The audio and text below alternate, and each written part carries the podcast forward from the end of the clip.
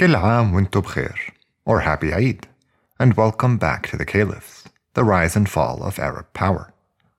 My name is Zaid Wahab, and today we will cover the span of Al Mutawakkil's long reign and discuss its main developments. Our focus will be on military affairs, the Ummah's armies, enemies, wars, and so on. The Caliph's ambivalence regarding his Turkish generals will become clear. while he couldn't undermine them without weakening the state, he remained uneasy about how indispensable they were to the caliphate. It was a tension that marked his reign, one of many balancing acts that complicate the caliph's legacy and make him a difficult subject to evaluate. Episode 65 Al Mutawakkil.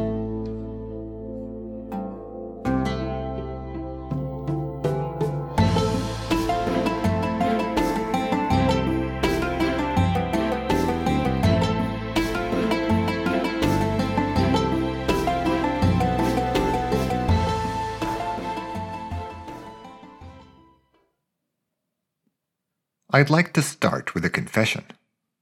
So far, I've maintained that we must cover this particular caliph in detail to equip ourselves for the disaster which followed his reign. That's not a total lie, but I do have an ulterior motive. Al Mutawakkil is one of the figures who puzzled me the most before I got started with this podcast. His reign is always regarded in light of the chaos that envelops the Ummah right after.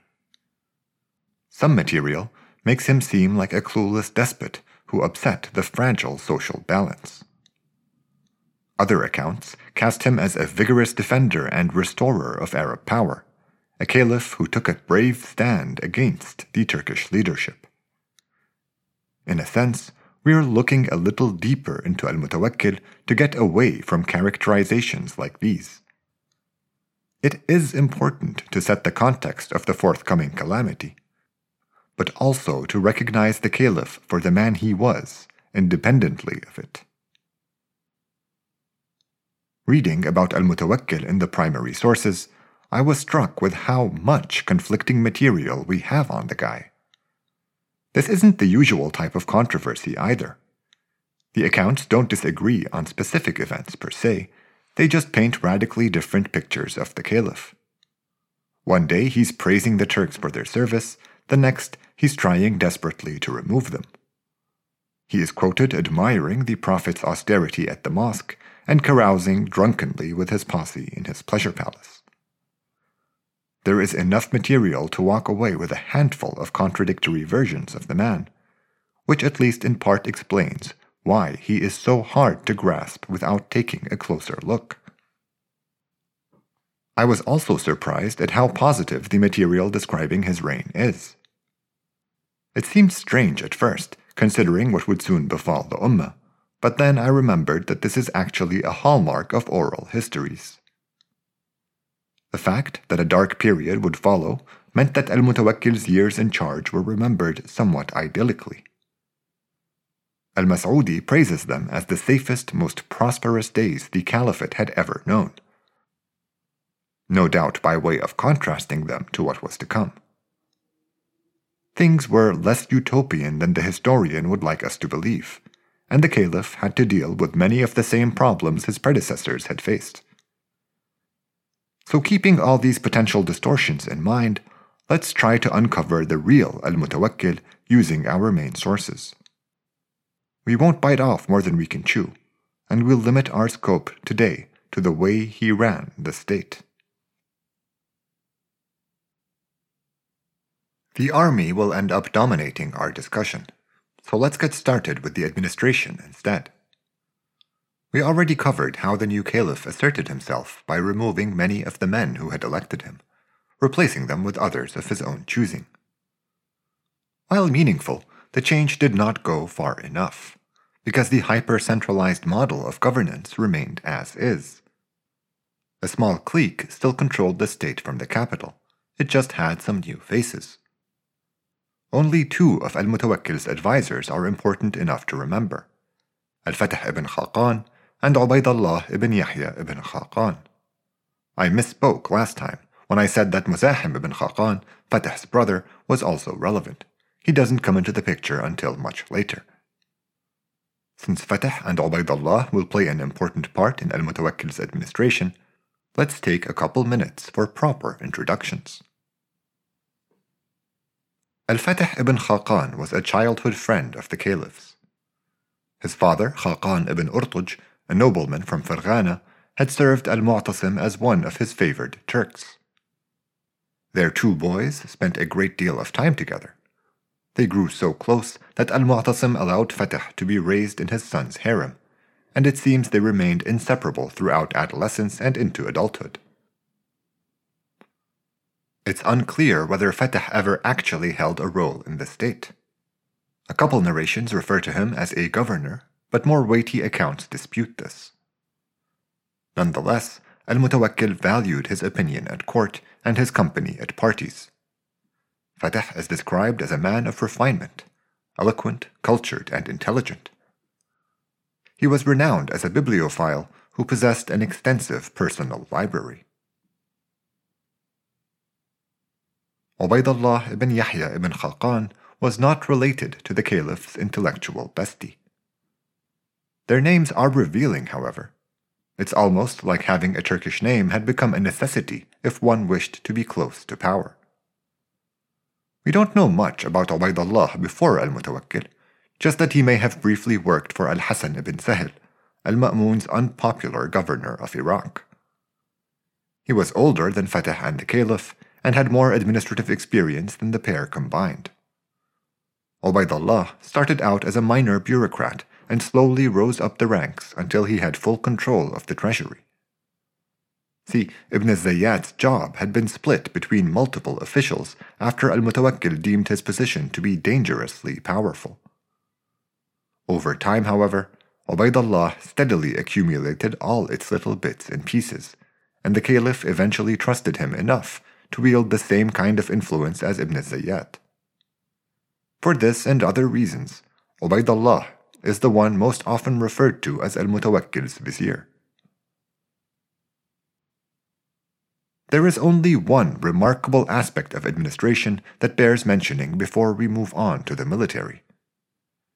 The routine expropriation of wealth from disgraced officials by successive governments had thoroughly normalized the practice by now.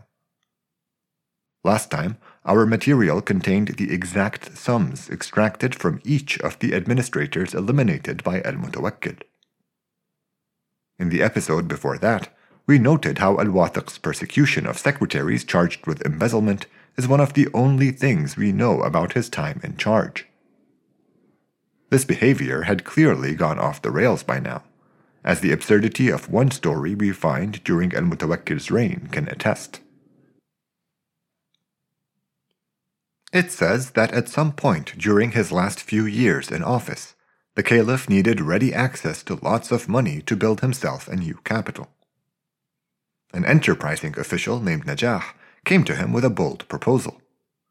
He gave Al Mutawakkil a list of 20 names and said that, with the caliph's blessing, he would happily extract their wealth on behalf of the state. He assured Al Mutawakkil that these men had more than enough to finance his needs, even after Najah took a cut for his hard work. The caliph said he'd consider it, and later on that evening he showed his wazir Ubaidullah the list and told him about Najah's idea.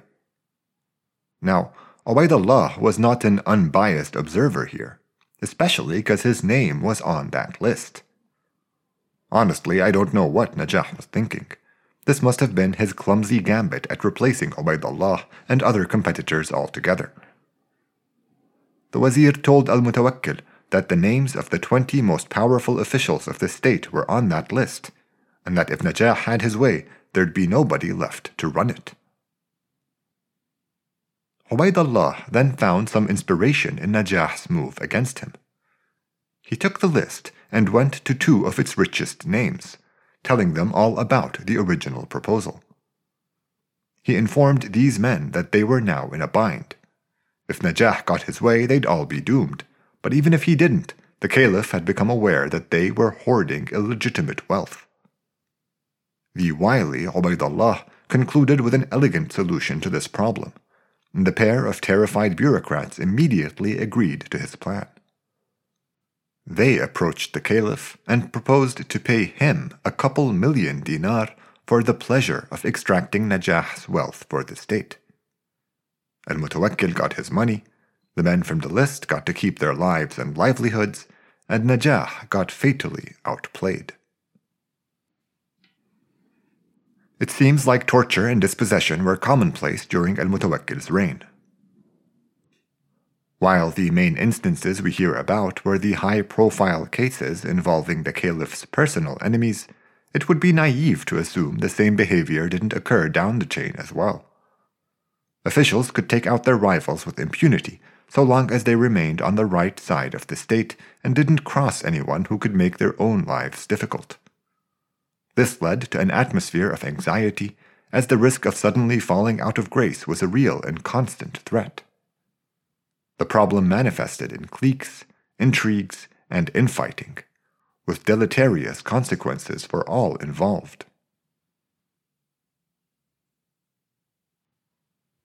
These tensions would eventually emerge in the armed forces as well, which will come to face similar problems with regards to insecurity among its command structure.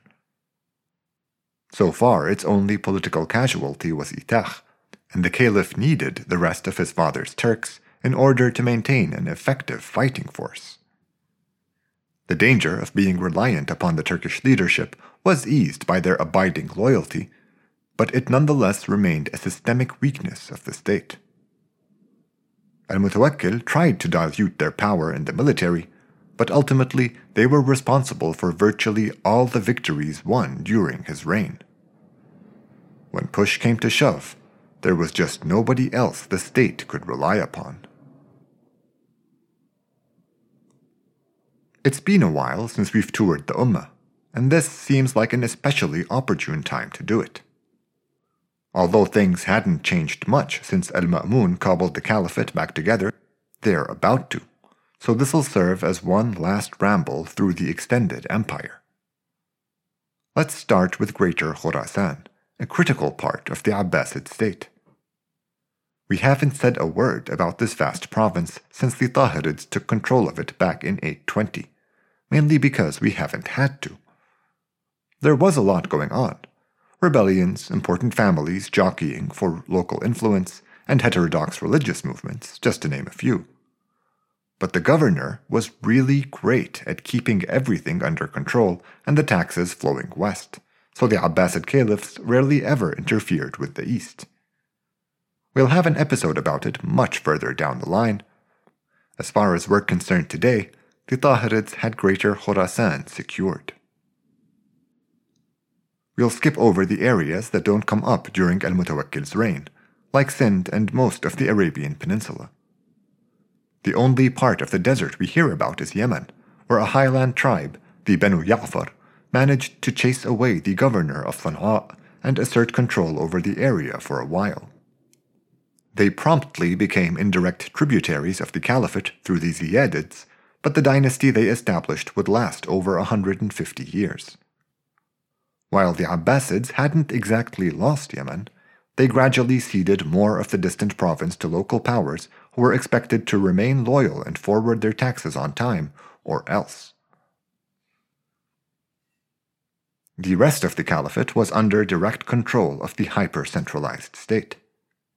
Iraq was the capital province, and everything else was governed by appointees of the Turkish leadership. With Itah out of the picture, we only have three names to keep in mind. Wasif was the new Itah, or new new Ashinas. He was the Turk who ran everything. He was responsible for many western provinces and was a constant presence at court, where he basically represented the old order. Big Bugha was Al Mutawakkil's military workhorse, and the reliable commander was tasked with countering the caliphate's arch rival, the resurgent Byzantine Empire. Little Bugha was somewhere between the other two. Early on in al-Mutawakkil's reign, he personally put down a couple internal rebellions in Azerbaijan and Armenia, provinces he held ultimate responsibility for. But after that, he became a fixture in the caliph's court at Samarra. We'll start with Little Bugha's exploits, which were some of the earliest battles of Al Mutawakkil's reign. In 849, a Mesopotamian tribal leader named Muhammad ibn al-Ba'ith started some trouble in Azerbaijan. He had a fortified castle in a secure town, and his rebellion against the Abbasids attracted considerable support from the sporadically mutinous provincial population. The governor of Azerbaijan tried and failed to deal with it, as did a couple other commanders sent by El Mutawakkil. Eventually, the regional super governor, Little Bugha, led an army to the besieged town Ibn al Ba'ith had taken over.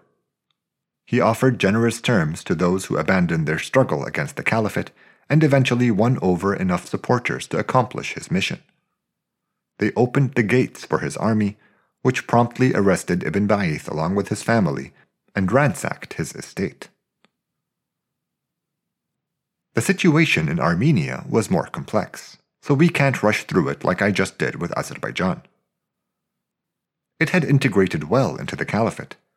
Its nobles worked out their own taxes and forwarded them to the Abbasids, and some of them had even converted to Islam.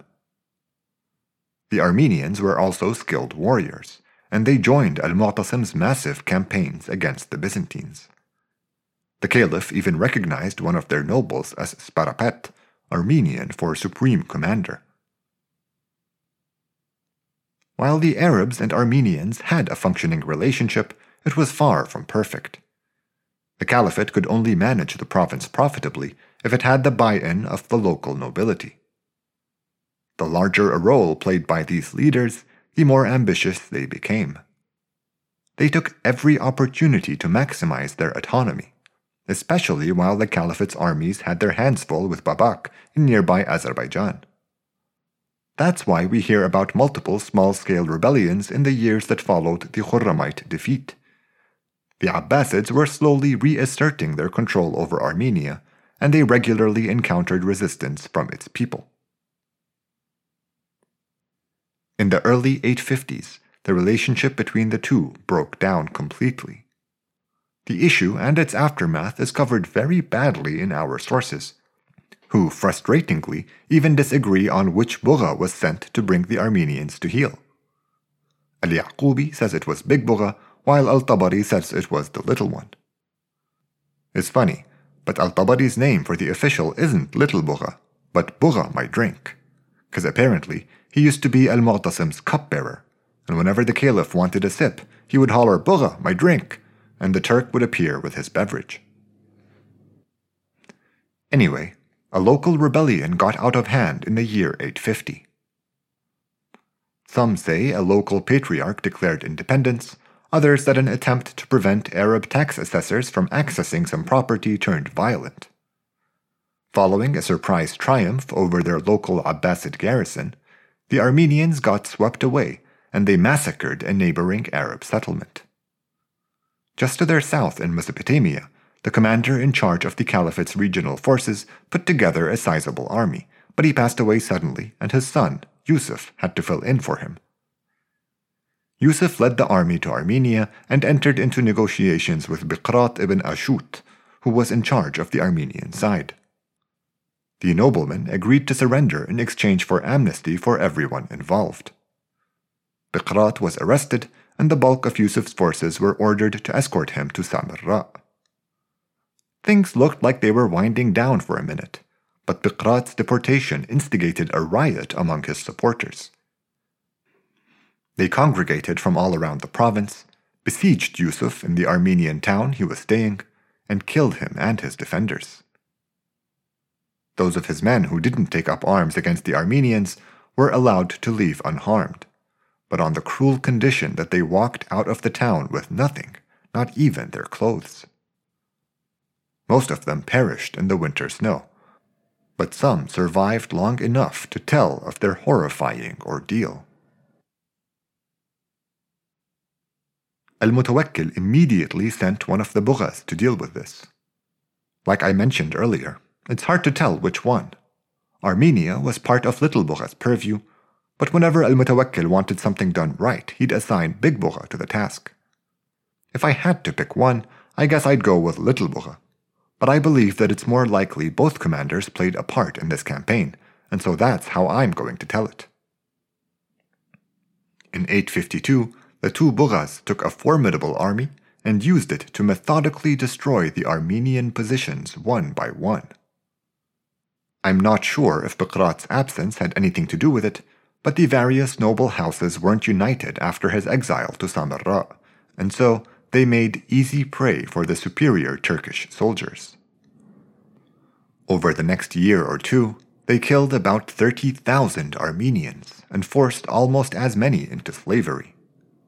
The local nobility, both Muslim and Christian, were vanquished, and by the time the Bughas were done, the Armenians were left leaderless and thoroughly traumatized.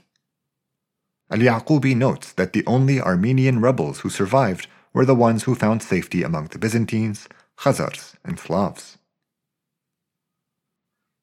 This is the point I believe Big came into the picture. He may or may not have had something to do with the brutal campaigns we just described, but I'm pretty sure he led this next one. While the Bughas were pacifying Armenia, they requested help from the governor of Tiflis, Ishaq ibn Ismail, asking him to lead an army south to support their efforts. He had been in charge of the capital of modern day Georgia for over 20 years, since before Al Mu'tasim's days, and he seems to have been wary of the Turks. Instead of following their orders, Ishaq responded with a letter informing them that he would send any aid they required troops, supplies, money but he would never leave his capital. Things snowballed from there, and in 853 Ishaq was declared a renegade. Bugha took an army to Tiflis and literally torched the city. He had troops equipped with incendiary weapons, and they doused the pinewood walls, fortifications, and buildings with a flammable oil and set them on fire. Ishaq survived because he was out on the battlefield, desperately trying to repel the Caliphate's forces, but he was arrested shortly after watching his city get razed to the ground, with over 50,000 people trapped inside. The final conflict we have left to discuss today is the one against the Byzantine Empire, the Caliphate's timeless opponent. There had been no hostilities between the two states since the mid 840s, as the Greeks stopped trying their luck against the Turkish armies following successive defeats. The Caliphate similarly let up on the summer raids against them, though mainly because the action happened to be elsewhere at the moment. Although the Abbasids were busy fighting other foes, the Aghlabids in Tunis and Algeria were making quick work of the Byzantines in Crete, and the Greeks were desperate to halt their progress. Unable to beat them on land, they dispatched a navy to disrupt the Aghlabid supply trains, some of which passed through Abbasid Egypt. Al-Tabari writes that in 853 the Greeks sent 300 ships into the southeastern Mediterranean. 100 ships bearing 5,000 Byzantines landed in Al-Dumyat on the second day of the Hajj, so sometime in late May. With its garrison at a feast a few days away, the Greeks looted its stores, kidnapped women, and burnt down pretty much everything they could ports, mosques, churches, towers, whatever they could set on fire. They spent two days harassing its people and destroying its infrastructure, then got away without a scratch. The Byzantines may have undertaken similar campaigns over the next couple years, as we do find narrations claiming as much in our sources, but the details are sketchy. The Caliphate no longer had a navy, and they left it up to resourceful pirates and privateers to keep the Ummah's shores safe from would be invaders. These were usually enough to deter ships or small fleets, but they couldn't be expected to face up to an imperial armada. The cities that suffered from Byzantine attacks were El Dumyat, Ushtum, and Al Farama, all on the Nile Delta. So this naval warfare took place in 853 and 854. What came after was a flurry of military activity from both sides. The Caliphate's annual raids grew more vigorous, but their foes weren't the pushovers they once were. On Eid of 855, a prisoner exchange took place between the two empires. The Byzantines had over 20,000 Muslim captives, but they executed the 12,000 who refused to convert to Christianity and presumably traded away the rest. Then, in 856, the Greeks attacked Shimshat and made it all the way to Amid in Armenia, taking almost 10,000 new prisoners. The Caliphate's forces failed to meet their swift invasion, and so in response, the commander of Tarsus was asked to lead a winter raid that year. One more prisoner exchange is noted shortly after. In 857, Al-Mutawakkil tasked Big Bugha with managing the Caliphate's long border with the empire. The veteran general lived up to his reputation, and we only hear about a single Greek incursion throughout the rest of the caliph's reign, a relatively minor assault on Smaysat in 858. The Ummah's forces still went on annual raids, and the two most important cities from which they attacked the Byzantines were Tarsus and Malatya. You can find all these towns on the map I'll post with this episode's page on thecaliphs.com. It's interesting to note that the hero of Tarsus, Ali ibn Yahya, was of Armenian extraction, and the hero of Malatya, Omar al-Aqta, was an Arab from Mesopotamia. These two were really big deals in their locales and were admired across the caliphate. But because they weren't part of the Turkish club, they could never break into the caliphate's armies like Wasif or the Bughas. This takes us into our last theme for the day Al Mutawakkil's attempts and failure at reducing the Turkish monopoly over the military. It's clear from all we've covered so far that he relied on them for pretty much every important fight he had to win. He did sometimes try sending other armies, but their performance was almost always disappointing. Instead of presenting him with ready alternatives, these forces only proved to all observers how indispensable the Turks really were. Al Mutawakkil often ordered his officials in distant provinces to form local armies. He tried to recruit Armenians, Egyptians, and Kurds, but these forces never reached a quantity or quality that could rival the Turks. The most overt action the Caliph took against the Old Guard was his attempts to move the capital out of Samarra. Such a step threatened their standing and power in serious ways. It would cost them access to the Caliph, and their lands would instantly become worthless, depriving them of a significant source of revenue. He may have tried going to Madain, ancient Ctesiphon, royal capital of the Sassanids, but if that's true, it was a half hearted attempt that didn't take. The real move came late in his reign, when he announced that Damascus would once again become the capital of the Caliphate. It took over three months to transfer the whole court, and despite all the effort put into the relocation, the whole thing flopped and was abandoned that same year. Some narrations say that it was because of plague, others that the caliph simply didn't like the weather. But the only explanations that make sense are the ones that stress how aggrieved the Turks were.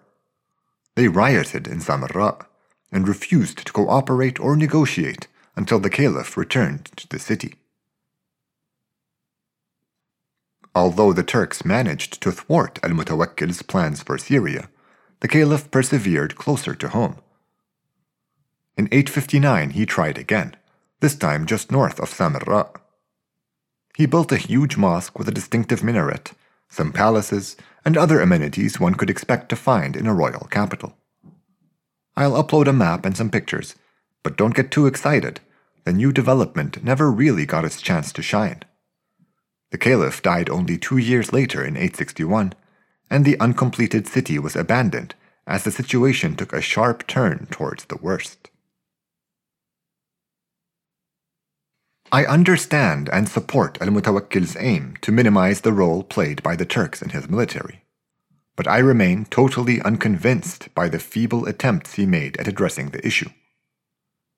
His elimination of Itach at the outset of his reign was a promising start, but it didn't change anything, as Itach's men were simply reassigned to units led by other Turks. The Caliph made extensive use of these armies as well, so it's almost like he wanted to have his cake and eat it too. Considering their influence, it would have been difficult to disarm the Turks in a time of undisturbed peace. But with all the wars and rebellions during Al Mutawakkil's reign, they had ample opportunities to prove how essential they were, making the prospect of their removal a virtual impossibility. In my view, the Caliph's reputation as a reformer is unmerited. I'm not just talking about his inability to fix the dire problems inherent in the state. What truly disappointed me was his uncreative approach to effecting this much needed transformation. It's kind of like what I said about the administration. All he did was replace people he didn't like with those he did. He tried to do the same with the military. Al Mutawakkil simply searched for ready sources of warriors who could immediately fill in for the Turks. This was crazy unrealistic for a couple obvious reasons. First of all, Armies aren't naturally occurring congregations of people waiting for some sovereign to boss them around. It takes a lot of time, effort, and money to raise an army. And if you needed them to be as good as the Turks, it was going to take years of training and first hand battle experience on top of all that. Secondly, it's not like the Turks were just going to sit idly by as the Caliph actively promoted their replacement. Unlike with bureaucrats, their power didn't simply derive from the caliph's say so. They couldn't be escorted out by armed guards. They were the armed guards. Trying to find other men to serve in the armies was a reasonable place to start, but Al Mutawakkil should have pursued different avenues as soon as the problem with that plan became apparent. I believe he would have had much more success trying to divide and conquer the Turks instead of replacing them. A cunning caliph should have been able to play off the many eager commanders against one another. Besides, the Turks were never as united as when Al Mutawakkil tried to walk away from them wholesale. Their tantrum following his move to Damascus was the first and only time they disobeyed. And it wasn't because they thought they could boss the caliph around. It was because they desperately needed him to justify their very existence. I've been avoiding the term slave soldier because I think it hurts more than it helps. But at this juncture, it is critical to remember that these men had no ties to the caliphate outside of their relationship to the caliph. Unlike the first Eastern transplants into the region, the Khurasaniya, who became the Abna, the Turks never integrated into the wider culture. The Abna were granted lands just outside Al Mansur's round city, an area that grew to become Baghdad, a capital in the full sense of the word. Before long, it boasted residents from every corner of the caliphate. Although the Abna were originally regarded as outsiders, their prominence during the early Abbasid dynasty meant they were eventually accepted by all, even the Arabs. The isolation of Samarra as a military capital meant that the Turks never got the same opportunity. They needed the caliph just as much as he needed them, if not more. They had become a self perpetuating military caste, and the caliph was their only tether to the state they lived and died for. This was a long episode. I hope I didn't lose you somewhere along the way. We still have a couple more to go on this caliph, but I'm glad we gave this one pole position as Al Mutawakkil's relationship with the military is probably the subject that gets the most attention and commentaries on the man. A surprisingly close second is the caliph's religious views, and his unexpected and vigorous interventions on that front forever changed the relationship between state and religion. Join me next time so we can discuss what they were and what impact they had on the Ummah, here on the Caliphs, the Rise and Fall of Arab Power.